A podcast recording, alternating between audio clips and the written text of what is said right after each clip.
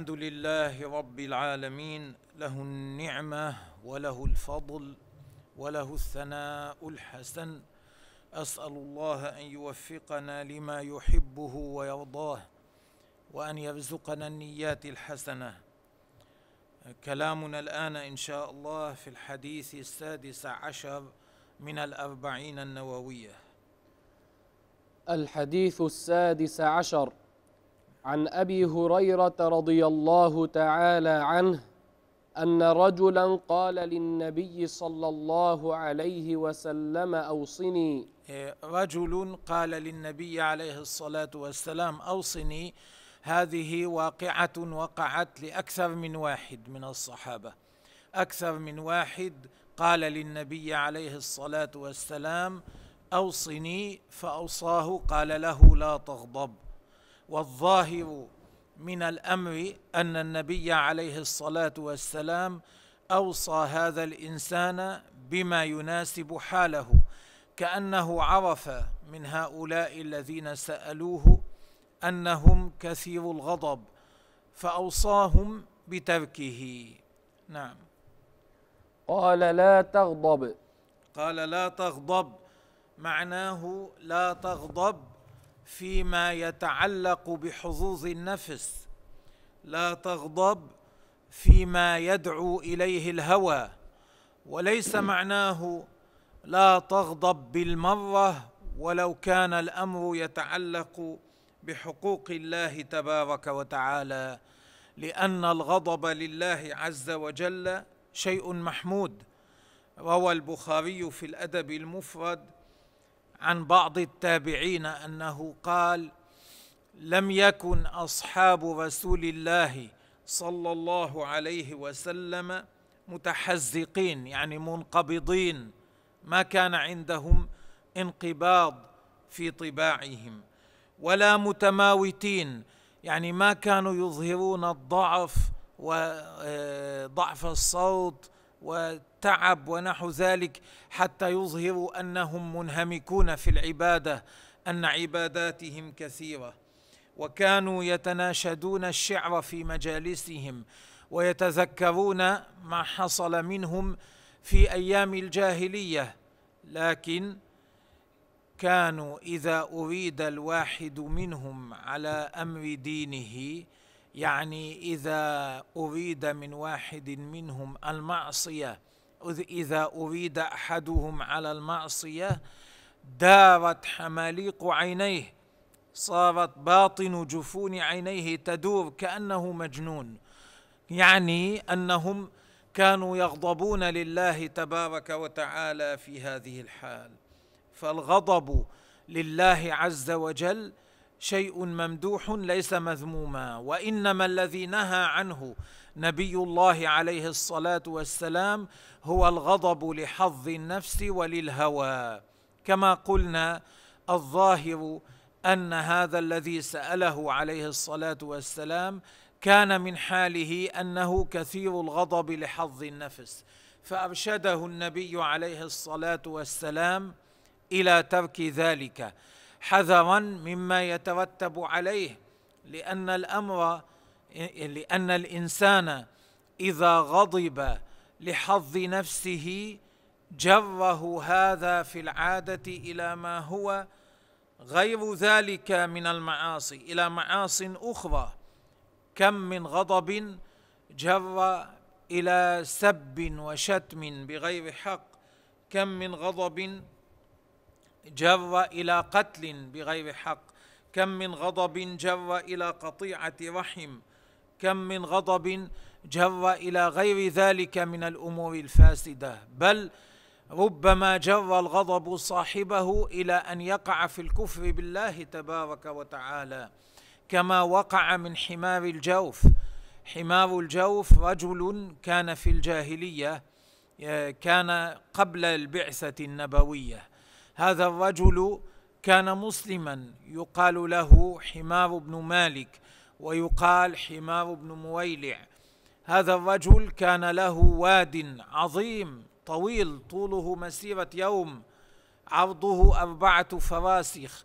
هذا هذا الرجل كان وكان في هذا الوادي ما شئت من ثمار ونحو ذلك. كان أخصب واد في جزيرة العرب. وكان مسلما زعيما على قومه. ثم يوما خرج أولاده أربعة من البيت ليصطادوا. نزلت عليهم صاعقة فقتلتهم. فكفر كفرا شنيعا والعياذ بالله. غضب فكفر كفرا شنيعا. قال لا أعبده. قتل أولادي لا أعبده. يريد الله عز وجل. ثم دعا قومه إلى الكفر فمن أطاعه أطاعه ومن عصاه قتله وكان لا يمر بواديه أحد إلا دعاه إلى الكفر فإن أطاعه وإلا قتله. ثم إن الله تبارك وتعالى أهلكه وسلط على واديه نارا أحرقته فصار أسود. إلى يومنا هذا الوادي هذا أسود معروف في نواحي الجزيرة العربية. هذا مثال عما يجر إليه الغضب. أيضا من أمثلة ذلك جبلة بن الأيهم كان أسلم في زمن سيدنا عمر وكان زعيما في قومه وكان فيه آه، تيه وتكبر هذا الرجل. يوما داس في الطواف داس على طرف ردائه شخص فقال فلطمه غضب هذا جبل فلطمه على وجهه. فشكى إلى عمر وكان هذا في خلافة سيدنا عمر. فقال له عمر تمكنه أن من لطمك كما لطمته. فأنف من ذلك قال أنا يلطمني رجل من السوق من عامة الناس ما رضي. غضب من هذا الأمر حمله غضبه على أن ترك بلاد الإسلام وذهب إلى بلاد الروم وارتد إلى النصرانية والعياذ بالله تعالى. فالغضب هو غليان دم القلب. هذا هو الغضب. غليان دم القلب لدفع المؤذي عنه خشية وقوعه أو طلبا للانتقام ممن حصل منه إليه أذى بعد وقوعه يعني غليان دم القلب خشيه من وقوع الأذى لدفعه أو للانتقام بعد وقوع الأذى. وكثيرا ما يكون هذا نزغة من الشيطان يعني اغراء وتحريضا وافسادا من الشيطان حتى يوقع العبد فيما لا يرضي ربه. فإذا لم يكظمه العبد إذا لم يبلعه الإنسان خرج به عن الاعتدال ففعل ما يذم من أمثلة ما ذكرناه. كم من إنسان ظاهر زوجته بسبب الغضب؟ كم من إنسان سب أباه والعياذ بالله تعالى بسبب الغضب؟ كم من إنسان لعن وشتم بسبب الغضب. نسأل الله تبارك وتعالى أن ينجينا من ذلك. كم من إنسان أوقع أوقع نفسه في المهلكة الدنيوية أو الأخروية بسبب الغضب. الله تعالى يحفظنا. ومنشأ هذا الشيء إيش أصل الغضب؟ هذا الغضب المذموم كلامنا في الغضب المذموم. أصله أن الإنسان يرى لنفسه حظا يرى لنفسه منزلة. فإذا قصده إنسان بما يظنه سوءا أو نازعه شخص في أمر أو غرض أو أمر لم يمتثل أمره نازعه في أمر هو يريده ويبتغيه. عند ذلك هاجت عليه نار الغضب. لماذا؟ لأنه يرى لنفسه منزلة أنه أعلى من أن ينازع أعلى من أن يرد أمره أعلى من أن لا يعطى مطلبه. عند ذلك تثور عليه نفسه وتغضب. في هذه الحال إن لم يوقفها عند حدها وانتصر لنفسه ولم يقتصر على ما يأذن فيه الشرع أوقع نفسه فيما لا تحمد عاقبته. أما من يغضب لانتهاك حرمة الله فلا يكون غضبه لأجل ذلك. إن لا يغضب لنفسه لا يغضب لحظ نفسه لا يغضب لأنه يرى لنفسه منزلة فوق غيره. إنما يغضب انتصارا لشرع الله تبارك وتعالى فيقع غضبه على الوجه السليم إن شاء الله عز وجل.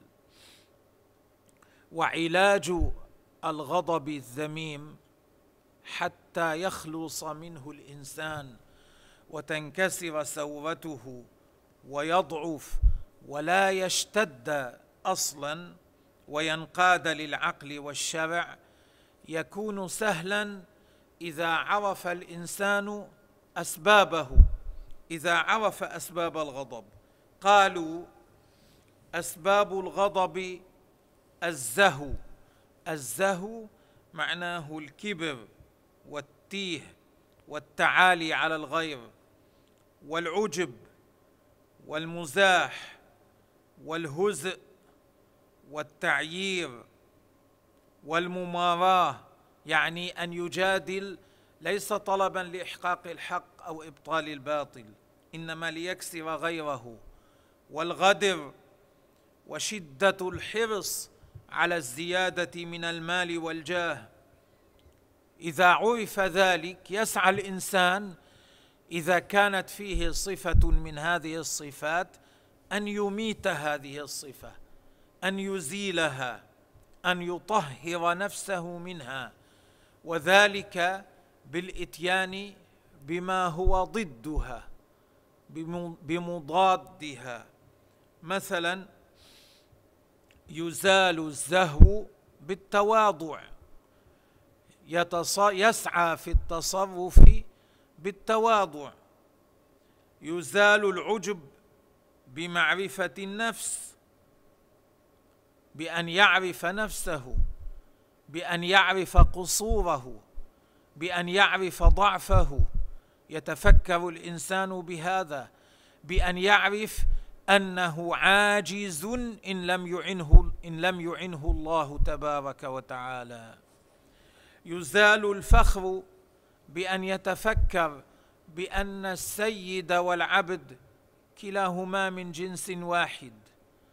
وكلاهما مردهما إلى التراب وكلاهما سيسألان ويحاسبان. ويزال الهزل حب الهزل الذي يولد الغضب أحيانا يزال الهزل بالجد في طلب الفضائل والأخلاق الحسنة بالجد في طلب العلوم الدينية. يزال يزال الهزء الاستخفاف بالغير بالتكرم والترفع عن إيذاء الناس وبصيانة نفسه عن أسباب الاستهزاء بها.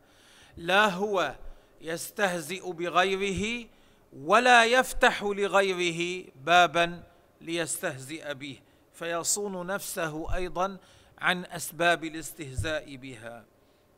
يزال التعيير يعني أن يتكلم مع الغير بالكلام الذي فيه نسبة العيوب إليه.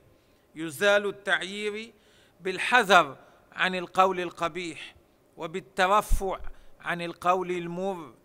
يزال تزال المماراه والمضاده بتحسين النية.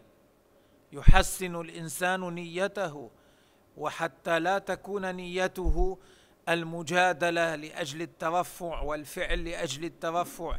إنما يكون قصده إحقاق الحق وإبطال الباطل. يزال حب الغدر بتذكر الموت وتذكر الفضيحة يوم القيامة أنها تكون عظيمة على رؤوس الأشهاد. يزال شدة الحرص على مزايا العيش على المال والجاه ونحو ذلك بالقناعة بقدر الضرورة طلبا لعز الاستغناء عن الغير لأنك إذا قنعت بقدر ما تحتاج إليه تكون عزيزا لا تحتاج الكثير فتكون عزيزا لا تنكسر لغيرك طلبا لما بيده من فضل مال أو فضل دنيا.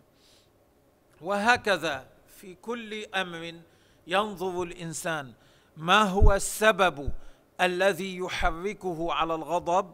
فيسعى إلى إلى التحلي بعكسه ويثابر على ذلك ويدرب نفسه عليه ويستمر على هذا مع على المواظبة على ضد هذه الصفة مدة طويلة مدة مديدة يحمل نفسه على خلاف ذلك. حتى تصير هذه الصفة الحسنة بالعادة مألوفة هينة سهلة له. عند ذلك يزول السبب الذي يحركه على الغضب. وإذا زال السبب الذي يحركه على الغضب زال الغضب. هذا في كيفية إزالته. وأما إذا وقع إذا حصل أن وجد الإنسان في نفسه غضبا لكن هذا الغضب ليس لله تبارك وتعالى.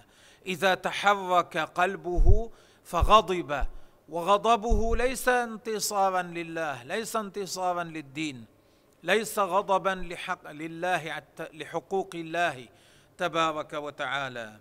إنما غضبا لحظ النفس ونحو ذلك. علاجه يكون باستشعار أن ليس فاعل على الحقيقة إلا الله. هذا الذي أنا أغضب منه هذا ليس الخالق. الخالق هو الله تبارك وتعالى. هو الذي أوصل إلي كل ما وصل إلي سبحانه وتعالى.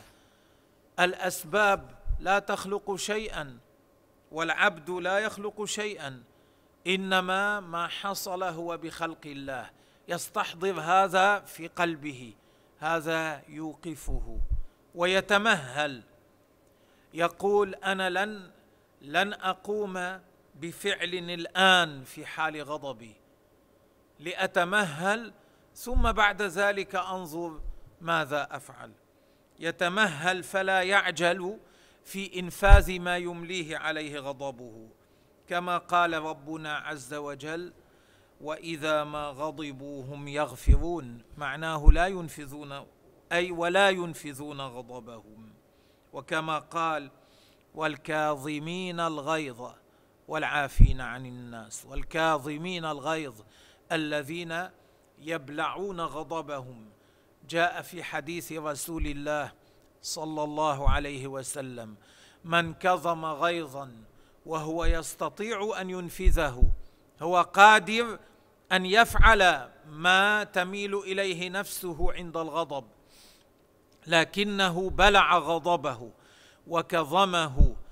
دعاه الله دعي يوم القيامة على رؤوس الأشهاد على رؤوس الناس أمام الخلق. ذكر فضله وذكر حسن فعله ثم خير من أي الحور ما شاء. ثم يقال له اختر من الحور العين من الحور العين ما تشاء. وهذا الذي ينبغي أن يكون عليه الإنسان وهذا هو الإنسان القوي الشديد. كما جاء في الحديث ليس الشديد بالصرعة ليس الشديد الذي يغلب غيره ويصرعه ولكن الشديد الذي يغلب نفسه. الذي يغلب نفسه عند الغضب أو كما قال عليه الصلاة والسلام. وأيضا مما يعين على ذلك أن يتعوذ بالله من الشيطان الرجيم. جاء في الحديث أنه إذا غضب الإنسان أن يتعوذ بالله من الشيطان الرجيم فإن هذا يعينه على كظم غضبه. وأن يتوضأ وذلك لأن الغضب كجمره من نار في القلب والنار إنما تطفأ بالماء فإذا غضب الإنسان يتوضأ. مرة حصل مع أحد الصحابة مرة حصل مع إنسان ما أغضبه فذهب فتوضأ. ثم قال أخبرني فلان عن فلان ساق السند إلى عن جده أنه سمع رسول الله صلى الله عليه وسلم يقول إن الغضب من الشيطان وإن الشيطان خلق من النار وإنما تطفأ النار بالماء فإذا غضب أحدكم فليتوضأ. وجاء أيضا عن رسول الله قالوا وإذا غضب وكان واقفا فليقعد. إذا كان قاعدا فليضطجع. معناه ليعمل عكس ما عكس ما يوجهه إليه غضبه. الإنسان إذا كان قاعدا فغضب تميل نفسه للقيام. يعمل عكس ما تميل إليه نفسه عند الغضب. إذا كان قاعدا أيضا تميل للقيام يعمل بالعكس يضطجع. فإن هذا يعينه على كبح جماح غضبه كما قال رسول الله صلى الله عليه وسلم ألا إن الغضب جمرة في قلب ابن آدم. أما ترون إلى انتفاخ أوداجه واحمرار عينيه فمن أحس من ذلك شيئا فليلزق بالأرض يعني لا يقم لا يتحرك على وفق ما يقوده إليه غضبه. ثم لا يتكلم ليسكت لا يتكلم بما يقوده بما تميل إليه نفسه. كما جاء في حديث آخر للنبي عليه الصلاة والسلام فليسكت فليسكت فليسكت كرر ذلك ثلاث مرات صلى الله عليه وسلم وليذكر نفسه بغضب الله تعالى وأن الله قادر عليه وليتذكر أنه هو كم خالف قبل ذلك وكم عصى ربه قبل ذلك وكم فعل من الأمور السيئة. فإذا فعل غيره شيئا من ذلك فهو قد فعل ما يشبهه تجاه ربه تجاه ربه سبحانه وتعالى. فإن هذا كله يعينه على أن يبلع غضبه ويكظمه والا يؤدي به إلى أن يعصي الله أو يؤذي غيره أو يفعل ما يضره في آخرته. ثم بدل أن يستمر في التفكير في هذا الأمر الذي أغضبه ليشغل نفسه بشيء نافع من ذكر أو صلاة أو تلاوة أو علم شرعي أو نحو ذلك. فإنه يصرف قلبه عن هذا الأمر ويكسر سورة نفسه. وليقصر غضبه على دفع الأذى في الدين. ليكن غضبه مقصورا على دفع الأذى في الدين له ولغيره وعلى الانتصار لدين الله تبارك وتعالى. كما قال ربنا عز وجل قاتلوهم يعذبهم الله بأيديكم ويخزيهم وينصركم علي وينصركم عليهم ويشفي صدور قوم مؤمنين. وهذه كانت حال النبي صلى الله عليه وسلم فإنه كان لا ينتقم لنفسه أبدا. ما ضرب يوما النبي عليه الصلاة والسلام في غير الجهاد في سبيل الله احدا لا عبدا ولا امرأة ولا نحو ذلك. بل كان يصبر على الأذى الشديد. يقول أنس بن مالك رضي الله عنه كنت مع النبي عليه الصلاة والسلام يوما وكان على النبي عليه الصلاة والسلام كساء جانبه حاشيته آه، قوية شديدة. إذا شدت على البدن تؤثر فيه. طرف الرداء جانب جانب الرداء يعني الحاشية. فجاء من ورائه أعرابي فيه جلافة. أمسك هذا الثوب الذي على النبي عليه الصلاة والسلام وشده حتى أثر هذا الثوب في جلد النبي عليه الصلاة والسلام في جسد النبي عليه الصلاة والسلام. وقال يا محمد أعطني من من مال الله تعالى. فالتفت إليه النبي عليه الصلاة والسلام وضحك. ثم قال نعم ضحك يعني ابتسم. ثم قال نعم. ولم ينتقم منه عليه الصلاة والسلام ولا واجهه بكلمة ولا قال له لم فعلت وضايقتني وتمهل ونحو ذلك. كذلك وأمر له بعطاء قال نعم وأمر له بعطاء عليه الصلاة والسلام.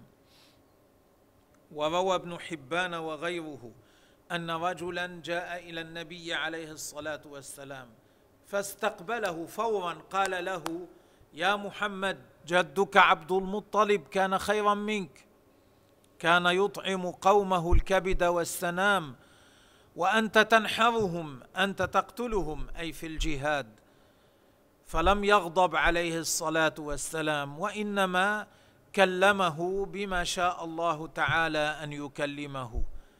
فأسلم الرجل بعد ذلك بعد ذلك بمدة رجع الرجل وقد أسلم. وكذلك عامل رسول الله صلى الله عليه وسلم أحد أحبار اليهود أحد علماء اليهود وكان اسمه زيد بن سعي سعية أو زيد بن سعنة. هذا الرجل زيد كان قرأ في الكتب القديمة أوصاف النبي عليه الصلاة والسلام. وتبين أوصاف نبي آخر الزمان وتبين له أن هذه الأوصاف مجتمعة في رسول الله عليه الصلاة والسلام. وكان بقي من ذلك خصلتان أن جهله لا يسبق حلمه حلمه يسبق جهله. وأن شدة الجهل عليه لا تزيده إلا حلما. هذا الرجل النبي عليه الصلاة والسلام احتاج إلى شعير ونحوه حتى يطعم اناسا فقراء أسلموا من جديد. فعامل هذا الرجل زيدا بمعاملة يقال لها السلم. اشترى منه شعيرا بمعاملة يقال لها السلم. ثم قبل أن يحين يعني أو خليني أقول اشترى من هذا الرجل من هذا الرجل آه، اشترى من هذا الرجل شيئا بالدين. ثم قبل أن يحين وقت رد الدين بثلاثة أيام جاء إلى النبي عليه الصلاة والسلام يطالبه بدينه. وكلم النبي عليه الصلاة والسلام بكلمة تهز المشاعر. قال يا محمد إنكم بنو عبد المطلب قوم مطل. أنتم قوم تماطلون في رد الدين تكونون قادرين على رده ثم لا تردونه في وقته. أنت وقومك على هذا. وكان في المجلس عمر بن الخطاب رضي الله عنه. عمر بن الخطاب غضب غضبا شديدا صار من شدة غضبه هذا اللحم الذي هنا في جانبه يرتجف من شدة الغضب. يرتجف كما يرتجف المغزل من شدة غضبه. ثم قال يا عدو الله تواجه رسول الله صلى الله عليه وسلم بهذا الكلام والله لولا ما أخاف من فوته يعني لولا أنني أخاف أن أتصرف في حضرته بغير إذنه لسبقني رأسك. يعني لكان رأسك زال عن بدنك قبل أن أقول لك هذا الكلام. النبي عليه الصلاة والسلام قال لعمر لا تقل هذا. كلانا أحوج منك إلى غير هذا.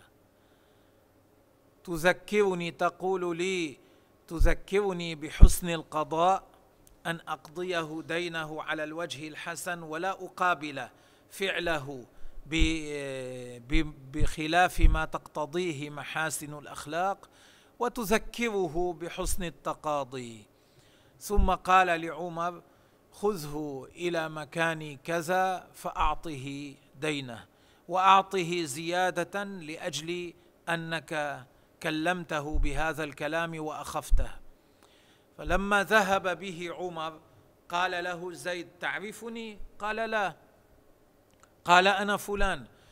قال الحبر كان مشهورا بين اليهود بهذا اللقب معروف أنه يعني أنت مثلك كيف يكلم النبي عليه الصلاة والسلام بهذه الطريقة؟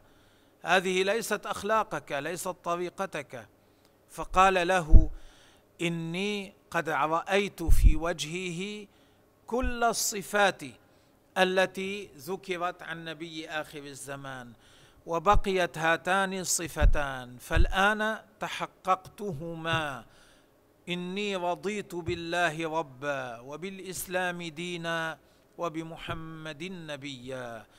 فقال زيد يا عمر أشهدك أن شطر مالي صدقة على أمة محمد صلى الله عليه وسلم. فقال أو على بعضهم. قال أو على بعضهم. قال لأنك لا تسعهم.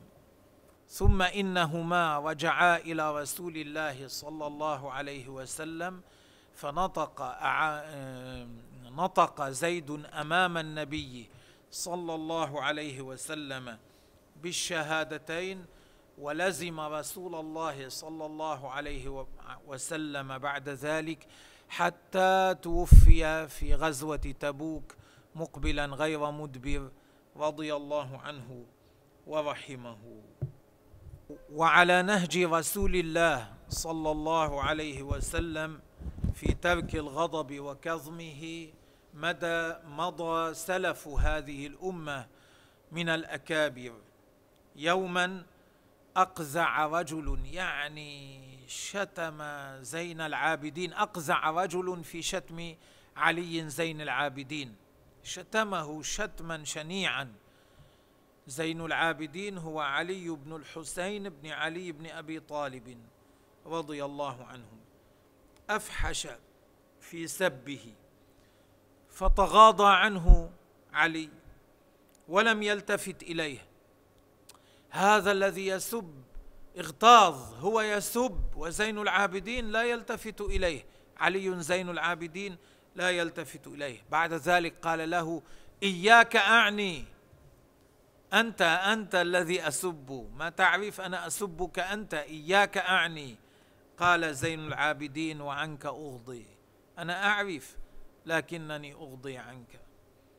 فلم يغضب ولم تتحرك نفسه بالغضب لذلك. ويوما كان أبو السوار العدوي يسبه رجل. هو يمشي وهذا الرجل يتبعه بالسب والشتم وهو ساكت. حتى بلغ إلى بيته باب بيته وأراد أن يدخل. فالتفت إلى الرجل وقال له حسبك إن شئت. يعني يكفي الآن أريد أن أدخل بيتي. هذا كل ما حصل منه ما صدر منه. وقيل للأحنف بن قيس وهذا كان من من أكارم الصحابة من أصحاب الجاه في قومه ومن أهل الكرم وكان مشهورا بالحلم والصبر. قيل له ممن تعلمت الحلم؟ قال من قيس بن عاصم المنقري كنت أذهب إليه فأقعد في مجلسه حتى أتعلم الحلم والصبر منه كما يذهب الإنسان إلى المعلم حتى يتعلم العلم منه. فقالوا له ماذا رأيت من صبره؟ قال كنا يوما عنده. وهو جالس في داره. جاءته امرأة خادم له. جاءته بسفود. السفود قطعة حديد لها أطراف معقوفة. يشوى بواسطة ذلك اللحم. يشوى بها اللحم. جاءته بسفود عليه شواء. فلما كانت تمشي سقط من يدها هذا السفود. فجاء على ولد له صغير فمات بسبب ذلك. فلما رأت الجارية ذلك دهشت أصابتها الدهشة تجمدت ما عرفت ماذا تقول. فلما رأى منها ذلك قال لها اذهبي أنت حرة لوجه الله تعالى. ما لامها ما ما ما غضب منها إنما أطلقها حرة لوجه الله لما رأى من ارتياعها وخوفها. قال لا روعة عليك أنت حرة لوجه الله.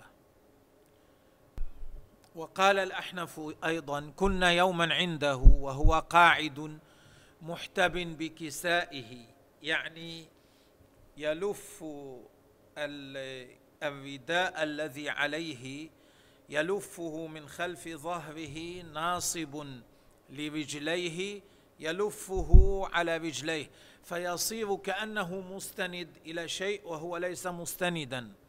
قاعد على هذه الطريقة. وهو محتب بفناء داره يكلم إنسانا. بينما هو على هذا إذ دخلوا عليه برجل مربوط ورجل قتيل. فقالوا له هذا ابن أخيك قتل ابنك ابن أخيك قتل ولدك. ما التفت إليهم حتى أكمل كلامه الذي كان يكلمه. ثم التفت إلى ابن أخيه فقال فكوا وثاقه حلوة لا تبقوا لا تبقوه مربوطا ثم قال له لامه على فعله ماذا فعلت؟ عصيت ربك وقطعت رحمك. قال أطلقوه اتركوه. ثم دفع هو من ماله لأم ولده مئة ناقة قدر الدية وقال أعطوها إياها فإنها غريبة ليست من حينا ليست من عشيرتنا حتى تسكنوا حزنها على ولدها. وكان عون بن عبد الله رضي الله عنه. إذا عصاه غلامه إذا عصاه الخادم الذي عنده العبد الذي يملكه ويخدمه يقول ما أشبهك بمولاك؟ أنت تشبهني؟ أنت أنا أعصي الله أنا أعصي مولاي وأنت تعصيني حالك مثل حالي هذا الذي يحصل منه. وكان ومما ذكره ابن شداد رحمه الله القاضي ابن شداد عالم معروف مشهور من علماء الشافعية بعد موت السلطان صلاح الدين الأيوبي ألف في سيرته تاليفا. من جملة ما ذكر وكان صاحبه مد صاحبه مدة طويلة. من جملة ما ذكره أن صلاح الدين رحمه الله تعالى كان في مجلس يوما فرمى واحد من عبيده من مماليكه روى رمى واحد منهم عبدا آخر بمداسه بنعله فكادت النعل تصيب صلاح الدين فأظهر كأنه ما انتبه إلى ذلك وتغافل عنه. مرة قال لأحد مماليكه ناولني الدواة. كان قاعدا يريد أن يكتب شيئا والدوات خلفه لا يستطيع أن ينالها إلا إذا تمغط. قال لمملوكه لعبده ناولني الدواة. قال له عبده هي خلفك مد يدك تنالها. فتمغط حتى نالها. وما حصل منه أدنى غضب. تجاهه. كان يوما مريضا مرضا شديدا. فقال اسقوني ماء. ما أتوه بالماء. اسقوني ماء ما أتوه بالماء. بعد ذلك قال تريدون أن أن أموت من العطش؟ تريدون قتلي من العطش؟ عند ذلك أتوه بالماء. هذا وهو الأسد الغالب قاهر الصليبيين. السلطان الذي بيده السلطة القادر على الانتقام. مع ذلك لم تتحرك نفسه ولم يغضب إنما بلع غضبه وكظم غيظه. وعلى هذا ولأجل هذا تمادوا معه لأنهم كانوا يعرفون خلقه. كانوا يعرفون أن خلقه حسن عال لا يحمله سوء فعلهم على أن يقابلهم على أن يقابلهم بالغضب والانتقام. كما قال الشاعر ليست الأحلام في حين الرضا إنما الأحلام في حين الغضب. وليس الغضب عذرا الغضب ليس عذرا يمنع المعصية إذا وقع الإنسان فيها. طالما الإنسان في وعيه إذا وقع في معصية الله تكتب عليه المعصية وتلحقه تبعات فعله ولو كان غاضبا. الغضب ليس عذرا يمنع عن الإنسان أن تلحقه تبعات فعله ويمنع عن الإنسان أن يكتب عليه أن تكتب عليه معصيته. الله. روى الإمام أحمد أن رجلا من الصحابة كان كبر في السن وصار ضيق ضيق الصدر سريعا في الغضب. أزعجته زوجته فبسبب انزعاجه وغضبه ظاهر منها قال لها أنت علي كظهر أمي. النبي عليه الصلاة والسلام لما علم بذلك ما قال كان غاضبا هذا لا يقع منه. ما قال كان غاضبا هذا لا يكتب عليه. إنما أجرى في حقه حكم شرع الله تبارك وتعالى. وجاء يوما رجل إلى عبد الله بن عباس فقال له إني غضبت فطلقت زوجتي مئة قلت لزوجة آه، لا. جاءه يوما وجاء يوما رجل إلى عبد الله بن عباس فقال إني غضبت فطلقت زوجتي ثلاثة فأجابه عبد الله بن عباس عبد الله بن عباس لا يستطيع أن يحل لك ما حرم الله عليك حرمت عليك امرأتك. أليس طلقتها ثلاثا؟ ولو كنت غاضبا. غضبك لا يمنع وقوع الطلاق بالثلاث في حقها. لذلك على الواحد منا أن ينظر في نفسه وأن يراعي أمر آخرته إذا حصل ما يغضبه حتى لا يقع فيما لا يحبه الله تبارك وتعالى. وليتذكر الإنسان منا أنه كم حصل منه ما لا يرضي الله تبارك وتعالى وكم حصل منه ما يزعج غيره فكما أنه يحب من غيره إذا حصل منه هو ما يضايق ويزعج أن يكون حليما تجاهه وأن لا يغضب عليه فليتحلى هو أيضا بعدم الغضب في بعدم الغضب عندما يصدر من غيره ما يزعجه. وليقصر غضبه على أن يكون لوجه الله تبارك وتعالى طلبا لرضا الله عز وجل. وفي هذا السلامة. فردد مرارا قال لا تغضب. إيه، ردد مرارا النبي عليه الصلاة والسلام لما كلم ذلك الإنسان ثلاث مرات. مرارا في بعض الروايات بين أنه ردد ثلاث مرات. لا تغضب لا تغضب لا تغضب. رواه البخاري. نعم. رواه البخاري في صحيحه ورواه الترمذي أيضا. والله تبارك وتعالى أعلم.